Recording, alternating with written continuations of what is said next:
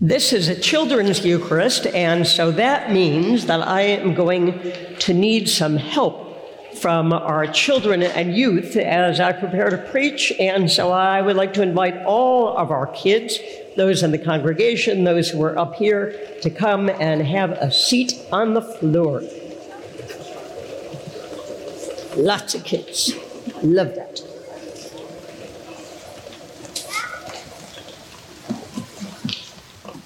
So, who here has a name?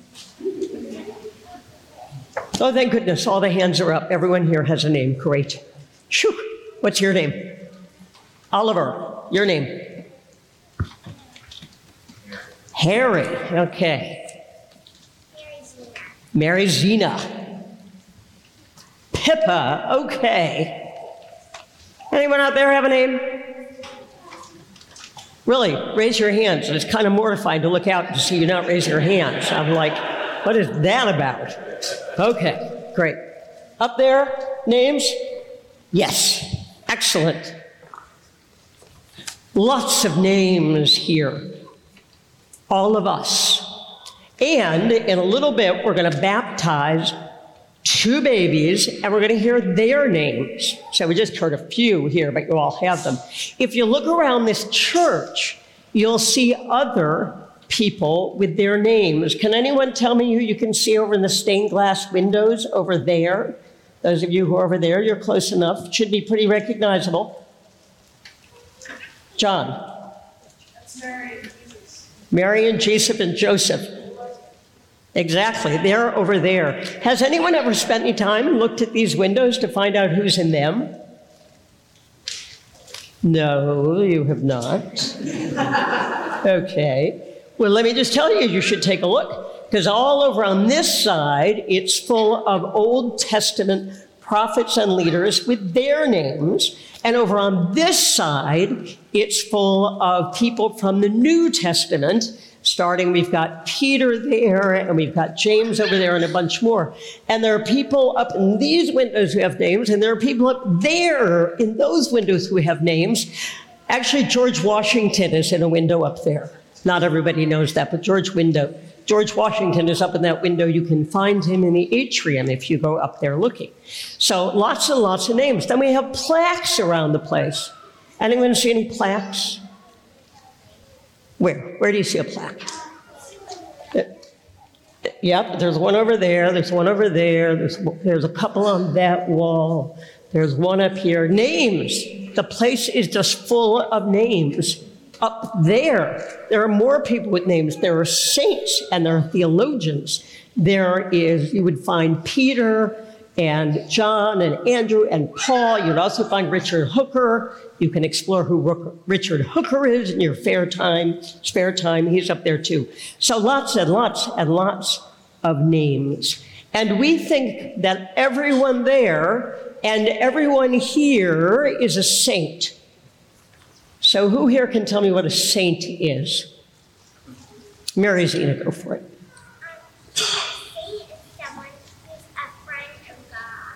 A saint is someone who is a friend of God. Yes, and that's why we get to say everyone here is a saint. But how come some people get plaques and stained glass? What makes them different? Because we're all friends of God, right? We're all saints. Yes. They worship God, but we all worship God. What else could it be? Yes.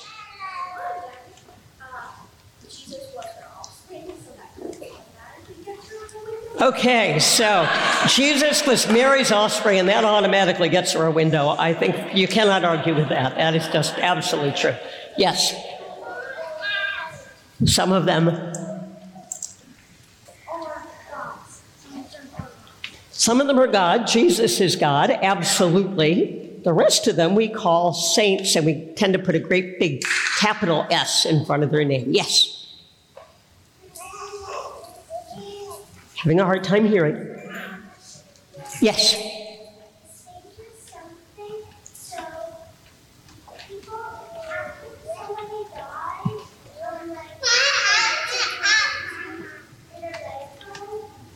That's right. Sometimes after people die, people experience miracles when they think about or pray with that person before God. And some of those saints are people where miracles happen right in their own lifetime. And amazing things, that's what I loved, amazing things happen through these people who love God. So, is there anybody here who cannot be doing amazing things for God?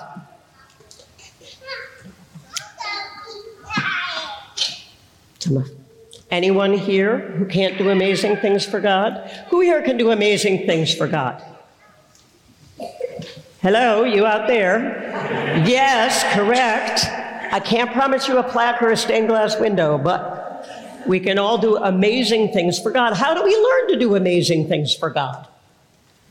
How do we figure that out? How do we know what God would really love us to do? Alma.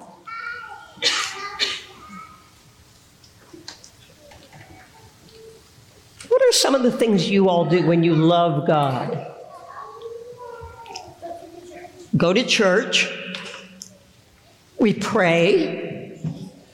We are nice to people. Are we nice to people we like? Are we nice to people we don't like? Yes, we are, which is hard sometimes.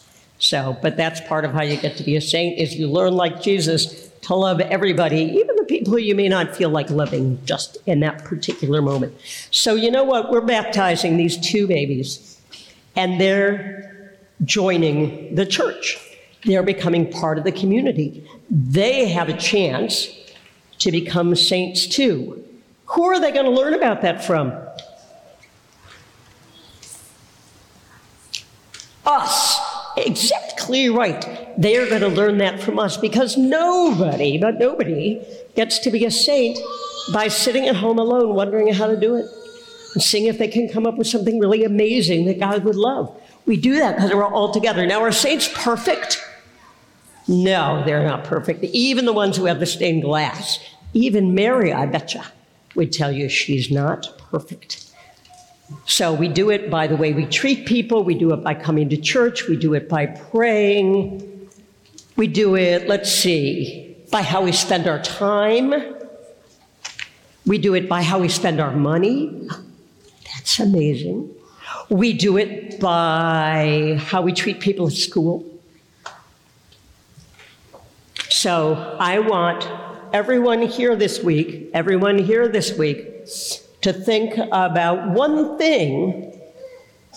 Maybe it's what you do with your time. Maybe it's what you do at your job. Maybe it's what you do at school. Maybe it's what you do with your money. Maybe it's how you treat someone who's mean to you. I want you to think of one thing this week that you can do differently in order to help show people what it means to love God, because it's really loving God that makes us all saints.